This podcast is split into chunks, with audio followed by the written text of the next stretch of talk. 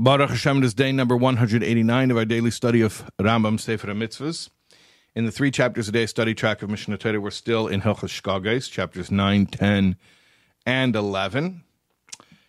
And now we have our mitzvah. I'll introduce the number. Positive Commandment 71, just one mitzvah today, which is the Asham.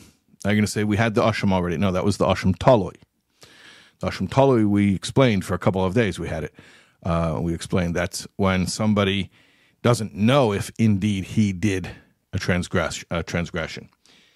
The asham is when he knows he did a transgression. Okay, um, I thought that was the chatas. Okay, yeah, but this is for very specific sins. Um, in fact, one, two, three, four. It's for uh, four specific sins four specific sins which cause one to have to bring the Asham offering. And they are. Mi'ila, remember misappropriation? So if somebody misappropriates, we had a whole section of halacha, hilchas mi'ila.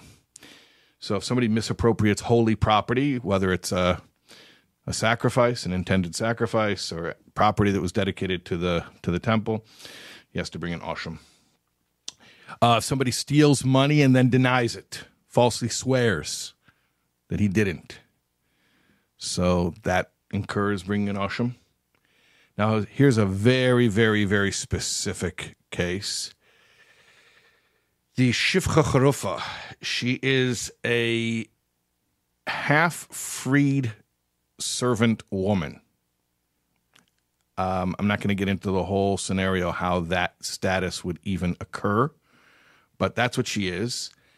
And someone who has relations with her um, is transgressing and must bring a an asham. And finally, somebody who swears falsely about his responsibility to return an object that was entrusted to him for safekeeping.